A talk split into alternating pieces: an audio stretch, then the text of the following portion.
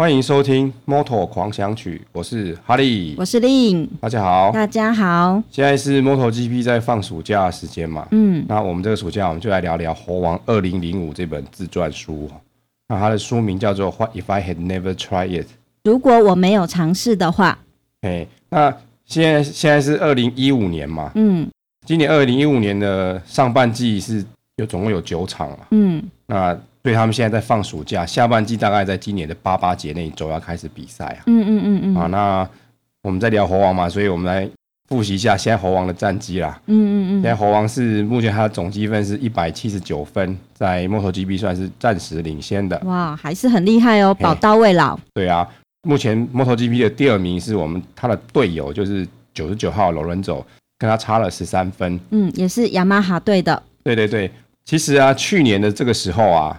去年的战绩是很夸张的啦，嗯嗯嗯，就是本田的 Mark Marquez 啊，对，他一路领先啊，他一口气十连胜，对啊，太夸张了。所以他去年的这个时候应该是算是很很开心的，啊，因为他上半季九场全赢，然后下半季第一场还是赢的状况这样子。不过也很难讲啊，因为我想观众还有很多的媒体也在等他，你哪一次会摔跤？你哪一次呢？可能没有办法连胜啊。对啊，所以像。以以像马克斯来说，他去年压力是很大的。对呀、啊。然后大家都希望他犯错，等他犯错，嗯嗯然后摔车或者是说状况不好，才有机会赢他。嗯嗯。然后，所以他必须要小心翼翼的。对，然后每次记者也会觉得说，就是他这十连胜的比赛的之前啊，嗯，每次记者都会问他说：“你会？你觉得你这场会赢吗？”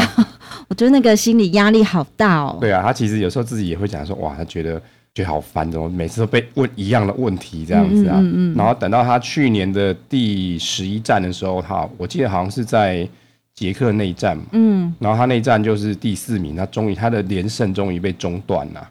嗯、呃，那时候的感受。不知道是喜还是悲啊！所以其实那时候他自己也也有讲啊，嗯、就说他感觉有点松口气了这样子。终于，我就是我 终于终于输了这样子，不用再被记者追问了。对对对，其实 Marcus 这个这个这位年轻人其实是很，我觉得他是很很厉害的啦，真的很了不起啊！也就是说他不但就是有骑车骑得很好嘛，嗯、那其实他面对媒体的时候总是都是都是笑脸嘛，哈。对。那那应答的时候也是答的。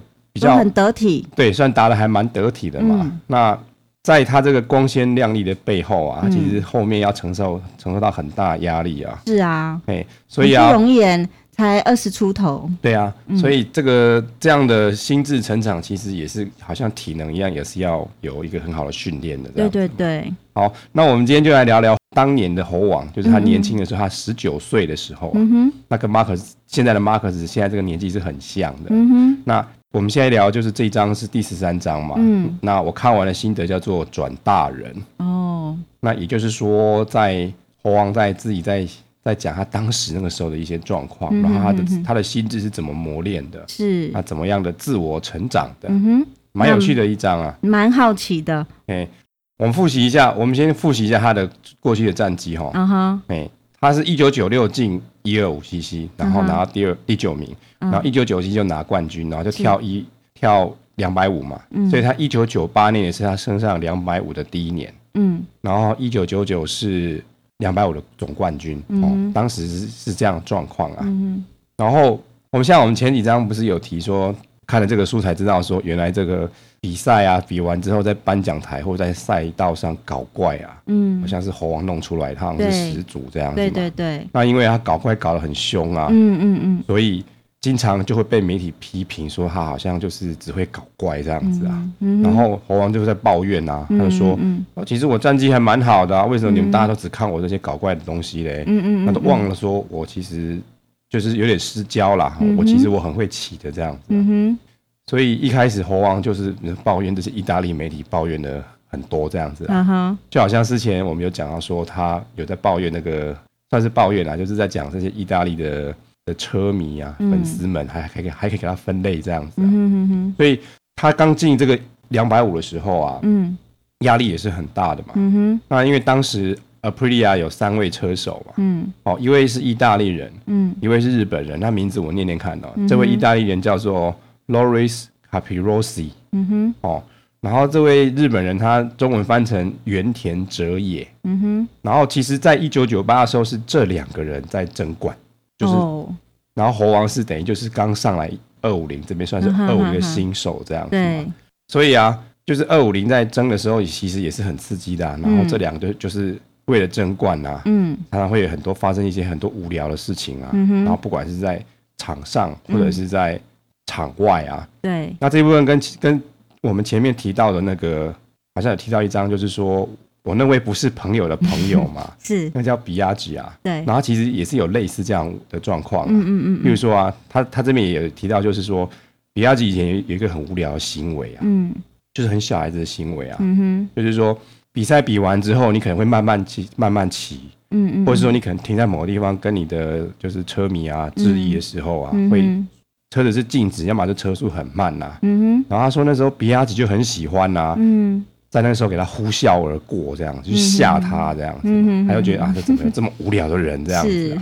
哈，哎，然后或者是有时候比亚迪会在这个故意的，就是说在你前面晃啊晃啊，就是干扰你这样子啊。通常都是比完的时候，还是觉得是很无聊啊。嗯、那其实他在一九九八的时候啊，嗯，他来 Apri Aprilia 这个车队的时候，他看到这两位车手在争冠，嗯、也是有一些很类似、很无聊的一些事情。嗯哼，他其实就会开始想说。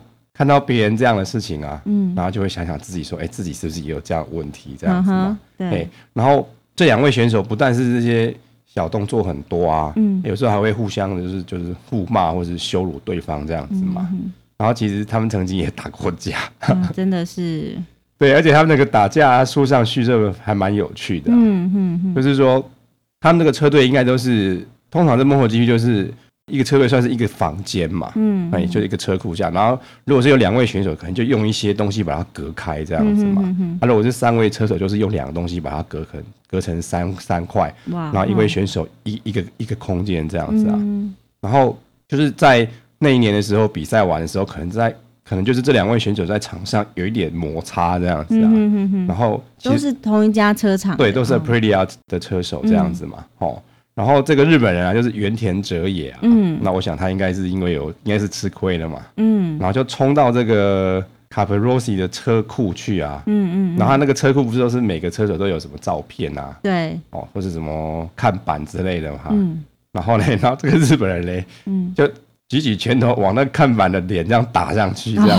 哦嗯嗯，很挑衅哈。嗯，对啊，就是我没有打你的脸，但是我打你的那个看板的脸，这样子啊，是很挑衅的。那个怎么感觉我们现在的车手会比较有风度一点哦？还是过去因为有这些呃比较不好的一个修养，可能也不知道是官方这边有特意的，可能有修饰过吧？有啊，其实我们今年那时候看比赛，不是也有发生，就是。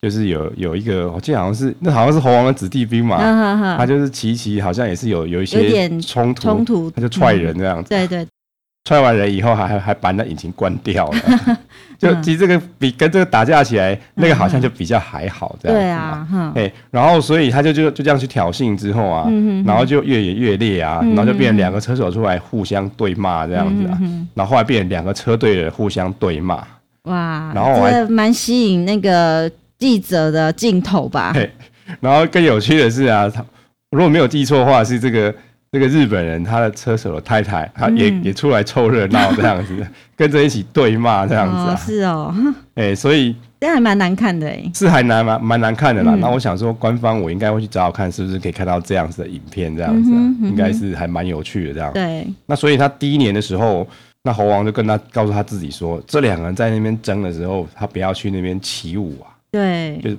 不要随之起舞，就真的很难看，隔山观虎斗这样子啊，所以很有趣哦。嗯，那个一九九八那年嘛，我刚不说这两个人就是车队好像打群架这样，对不对？对。那位意大利人就是卡普罗西，他拿了总分拿了两百二十四，两百二十四分，嗯，很高哎。那那年猴王是第二名嘛，他拿了两百零一分。嗯哼哼。那有趣的是第三名就是那个打人家那个原田哲也，对他两百分跟猴王差一分。嗯哼。哎，所以。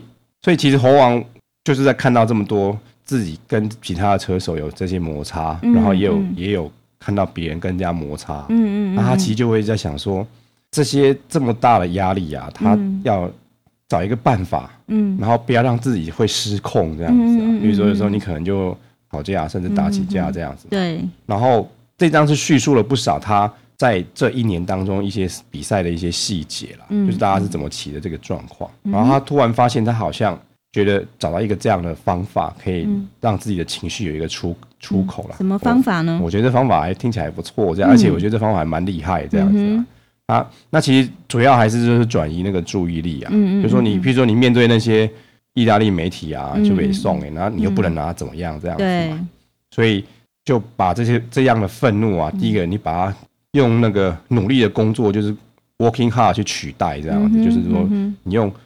就努力的工作去取代这个，去转移你这个注意力，这样还蛮直接的，对啊，又有效。其实我觉得这很难呢，嗯，因为你可能就是你的情绪啊会被这些事情牵着，然后就会很烦恼。其实像我自己有时候遇到一些不是很愉快的事情，有时候会稍稍的影响到我的工作的情绪啊。哎，那但是猴王，我看他这个他自己在讲他自己的这个这个所谓的成长的过程啊，就是说他就可以说，好吧，那我就是要。做的更好，嗯，更努力的去工作这样子，然后我就比较不会去想这样的有的没有的事情这样子嘛，嗯哼。然后他第二招他更厉害，嗯，他是说他就把他这个愤怒啊，嗯，直接把它转成速度，哦，也是很高招哦。就是说你把那个，就是说用这个速度来来来发泄你的情绪这样子啊，所以你要。所以我觉得这是相辅相成的嘛。嗯嗯，你要就是更努力，比如说你这个是在专注度上面、嗯、去超越啦。对对对对，所以就是上了二五零之后，那年他是十八岁嘛。那前面讲说他小时候是好像是小屁孩这样子嘛。对。然后在在幕后 GP 算是骑的到了第三年了嘛。嗯嗯嗯，那你十九岁了，所以也看很多了哈。看很多了，所以就是说找到一个这样的方法，让自己可以。不受到这些媒体，或是说你的你的队友，或是你的对手之间的一些影响啦。嗯嗯嗯。那这是这本书第十三章，我看完叫转大人，他大概是在讲猴王这个成长的一个历程啊。嗯哼。哎，我们先稍作休息，然后我们再继续来讲这本书的第十四章。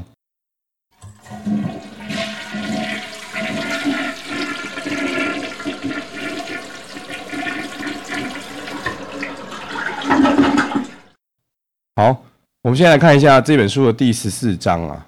那看完之后，我我自己给他下了标，叫做“对生命的尊重”。嗯嗯。那猴王他是出生在一个赛车的世家嘛。嗯。所以说，像他们平常在生活的时候啊，可能茶余饭后的事情都是跟赛车是有关系的、啊。嗯。哎，然后我还记得以前他他他是有提说啊，他年纪比较小的时候啊，他去比赛的时候，妈妈都会跟呐、啊。嗯。可能就是也就是，然后。也可能也是要照顾他这样子嘛，好像有点像现在现在那个经纪人呐，新妈，哎，可能是吧，有点像现在妈马克斯的爸爸一样，每场都会摄影机都会拍到他爸的表情，这样很像这样子。然后，而且更有趣的是，就是比完之后，他妈妈还可以跟他检讨说，哎，他这个比赛的状况是怎么样？然后刚好他爸也是车手嘛，所以他们这一家人其实很多。在聊天的时候，都是在聊赛车这件事情。嗯哼哼哼。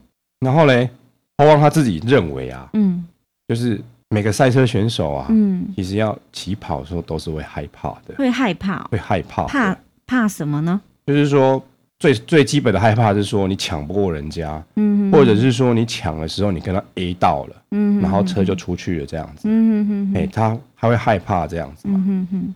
还有就是说，你在骑的时候，比如说车子的状况不是驾驭的很好的时候，嗯、那时候会有一些危险嘛，嗯，那也是会害怕这样子啊。嗯、可是猴王认为啊，其实没有人不会害怕，包括他是他自己也是，他每一场都会怕，嗯哼。但是他觉得说怕反而是一种好事啊，嗯哼。然后怕就是恐惧啦，嗯，恐惧有时候可以救你一命，嗯，就是可以保护你，会，会比较保护你这样子，嗯哼，嗯哼。然后他是他是这样聊起的啦，嗯、就是他从小不是都喜欢在电视上看看比赛嘛，嗯，然后就觉得说，像我们自己在看也是一样啊，就是就觉得好像车子不是很快的样子啦，嗯，然后可是其实就应该应该说是一种相对的感觉啦，嗯，就是别人在看你骑会觉得你好像很快，嗯，但是你自己在上面骑你会觉得好像很慢。他说在上面骑那个速度对于速度的感觉是。很大的差别的，啊，嗯，就好像说我们在马路上看车子嘛，嗯，那比如说就是我们在看眼前一台车过去，其实看起来好像不是很很很快的样子嘛，嗯，可是车上在看我们，好像觉得我们好像我们人动得很快，这样有点类似是这样的感觉啦，嗯嗯嗯，哎，那对速度的，就是速度的这种感受啊，嗯、他认为说当赛车选手是很重要的啦。嗯哼，嗯哼。然后一方面就是说，你借由这种速度的感觉，可以了解，就是说了解你现在的极限所在。嗯嗯。就说你现在这个车子是不是可以再继续 push 啊？嗯嗯嗯。诸如此类，像这样子的一个一个状况，这样子嘛。而且摩托车是很危险的，你那有有时候一摔的话，像。我们好像上次有讲说去那个叔叔卡，嗯，不是今年有一位澳洲选手去参赛嘛，嗯，结果后来就摔车，然后就打石膏，打石膏坐轮椅这样子嘛，那、嗯、是很危险的。对，那所以你要先认识说你在在比赛的时候，它的危险的危险的极限是怎么一回事，这样子嘛。嗯嗯嗯、啊，如果你你如果不了解你这个整个车子的极限的话，其实那是更危险的啦。对，那其实说了这么多，就是说要评估风险。对，那所以我们像我们。前面好像有提到说猴王啊，嗯，他二十岁才拿到驾照嘛，嗯嗯，然后骑到马路上就觉得说公路好可怕这样子嘛，还记得吗？哈，那其实这也是就在讲风险这件事情啊，因为你在马路上骑很多状况是不可预期的，嗯哼，那你在。赛道上，赛道上这样就是你赛道上要有障碍物，大家都遵守规矩。对，然后也不可能有东西跑出来啊。对对对，哎、欸，很难讲哎。我们上次有一场在美国，你还记得吗？啊、对对对对对对，想起来很好玩，是居然赛道上有一只狗啊。对，但是其实危险的。你可能很多年这么，可能十几年才出现一次这样，就出现一条狗这样、哦，真的是。所以就是说那样的风险是很低。嗯哼，出现这种风险的机会是很低啦。嗯哼，所以他认为说是在。在赛道上其实是比公路骑车还安全的啦。嗯、是，哎，公路你在马路上骑，常常会有狗跑出来啊。这这样的说法的确颠覆我们一般人对赛车的一个认识。对啊，就是说你这个第一个就是你的极限，你可以了解。嗯。然后第二个就是说，它整个在上面的风险这件事情，你也是可以，你也是可以了解的这样子啊。因为我还记得我们刚在录这个《Moto 狂想曲》的时候，是，其实哈利其实有分享哦，就是哦，呃。哈利在看这个 MotoGP 的时候，其实刚开始最大最大收获是，就是看到在整个赛场上，呃，整个制度啊，整个比赛规则，它还有整个整个安全是不是？呃，整个考量这个设备啊，或者是一些规则吧，都是完全都是以人为中心，就是尊重人的生命。是啊，嗯。其实从这一张也可以看得出来说，其实现在看起来好像现在的措施是不错的啦。嗯，而其实这也是慢慢演化是进步的。对对对。哎，所以说猴王认为啊，虽然这个 MotoGP 这个或是说叫 FIN 这个赛车的这个组织啊，嗯，对于这比赛的安全规则也越来越有改善很多了。嗯，这是一定要的啦。可是其实还是不够的啦。还是不够。对，也就是说这些东西都是要在你的控管之内啊。但是猴王一直认为这个。MotoGP 这个比赛很多东西都是没有控管好，至少是在他这个是在二零零五的时候，他回头看这样的事情。嗯，是是是。说到这，让我想到啊，我去年的时候啊，我看到一则 Moto MotoGP 官方的新闻啊。嗯。然后那个新闻就是说，在整个比赛期间，有各式各样的游戏规则，包括安全的事情，嗯，就是做一点更新这样子啊。嗯。然后我就发现他第一条啊，嗯，第一条的更新规则，我觉得还蛮有趣的。嗯。他第一条规则叫说，就是说啊。在这个赛道上，工作人员啊，嗯，如果你有骑摩托车的话，嗯，要戴安全帽，嗯哼，不觉得很好笑吗？在赛道上也要戴安全帽，就是不是在在赛道外啦？哦，赛道外，你选手上去当然一定要戴安全帽啊。对对，他的安全规则是说，你在这个赛道以外的地方，工作人员们，你只要如果你有骑摩托车，你就要戴安全帽。哦，我看我觉得很好笑，我 这个是可能就是。大家都不戴安全帽，太严重了吧？所以那个，我记得去年那个新闻就是更新了这些安全守守则啦。不过其实现在看转播啊，你发现哦，其实他们每个车手，除非就是除非是你摔车被载回来，你刚好是有戴安全帽。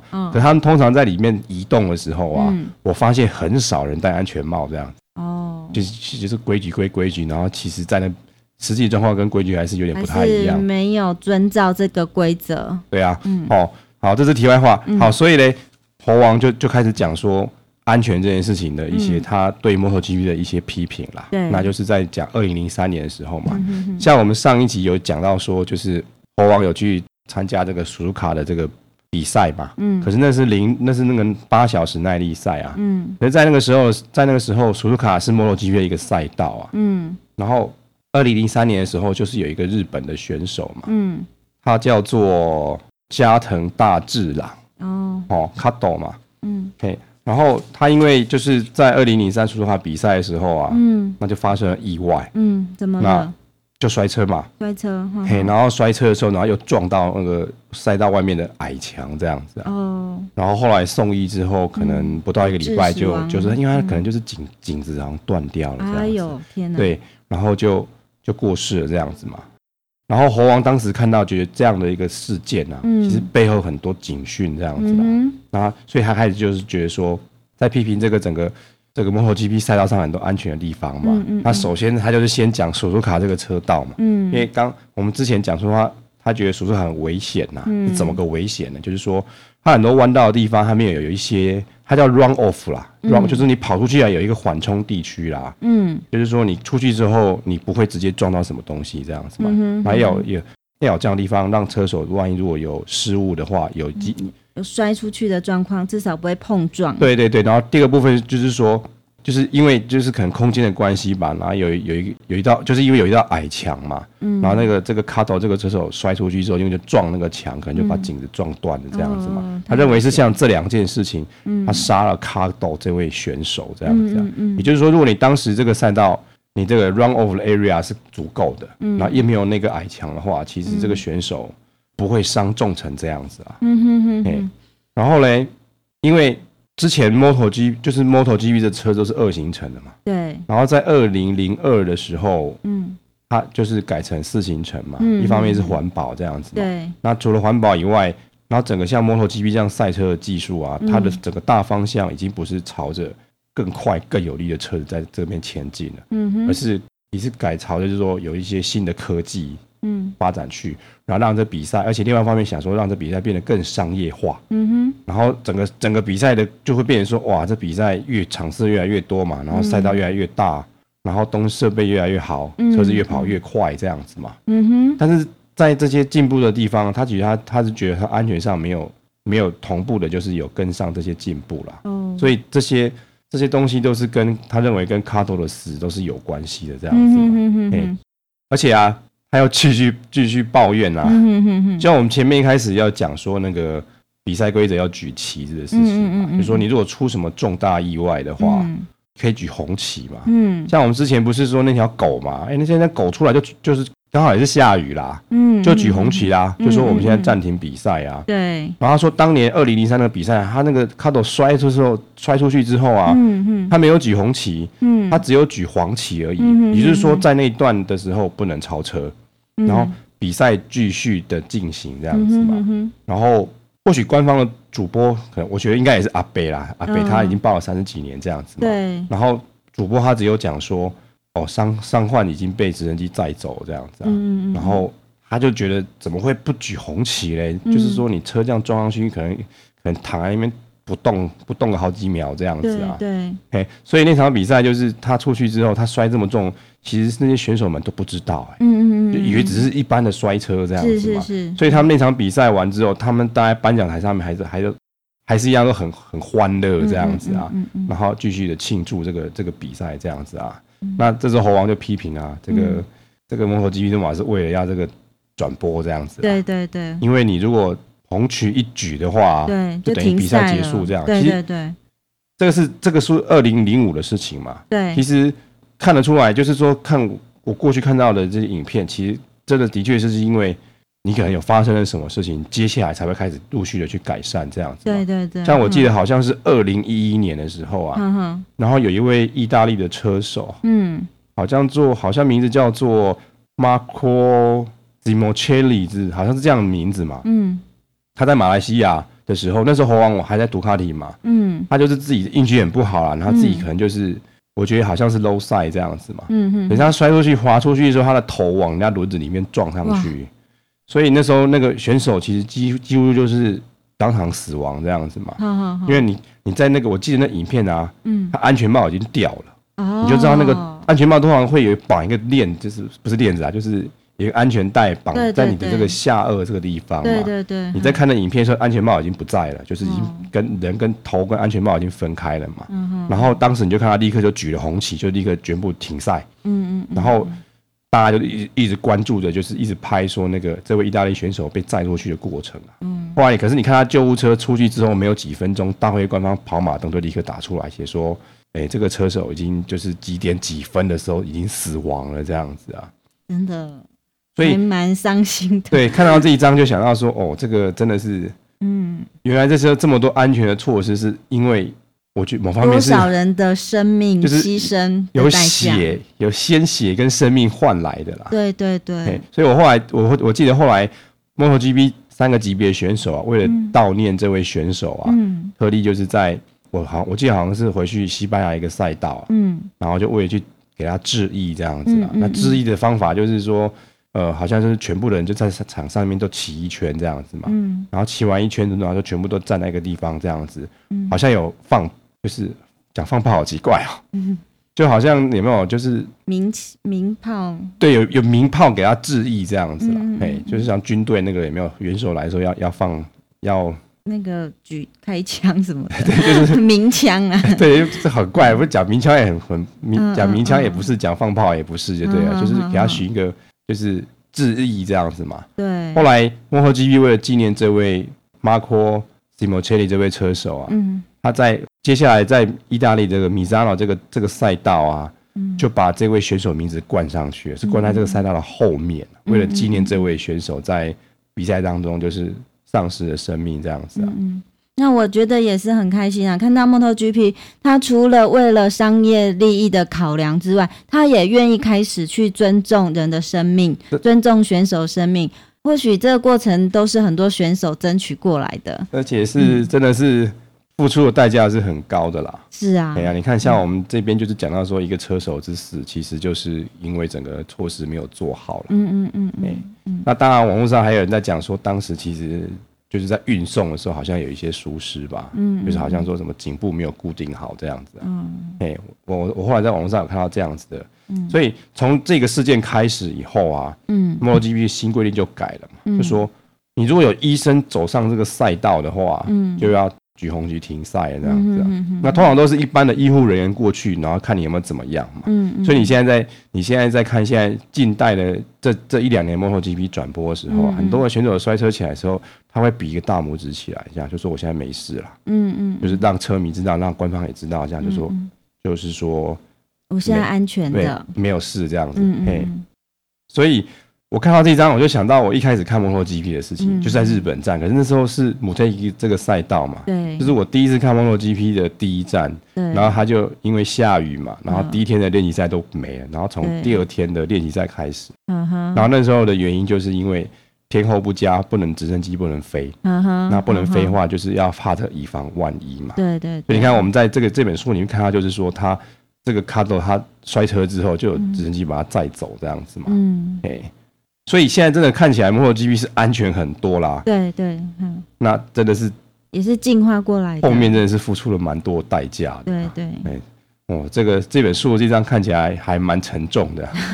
这一段哈，那我想，呃，猴王呢，他以一个车手的立场来，当然是一定会很关注这个安全问题。是。那他除了呢，就是以自己这种。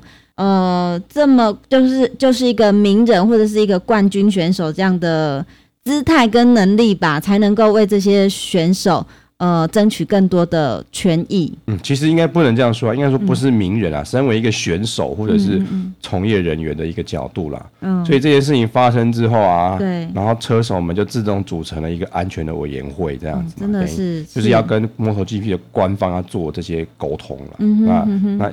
那也就是因为有这样的事情，那所以就是他们车手如果说这个赛道上面有哪些问题的话，安全上问题，其实官方都会愿意跟他们协调沟通。嗯嗯嗯嗯，毕竟这是生命。对对对，这这这张看起来是还蛮沉重的啦。嗯。好，那我们今天呢就聊这个。前半段是聊猴王在转大人的一些一些小故事吧，嗯，那后半段聊的是比较沉重，就是讲 MotoGP 安全的这些故事啊。对，那我们就先聊到这边啦。那这本书我们已经真的快要聊完了，只剩下一章了。嗯，那希望各位听众可以继续收听我们的《摩托狂想曲》，还有我们的最后一章。那，那今天的节目内容，您可以在《摩托狂想曲》呃我们的网站上搜寻到相关的讯息。是的。对，那欢迎您继续收听，谢谢，拜拜，拜拜。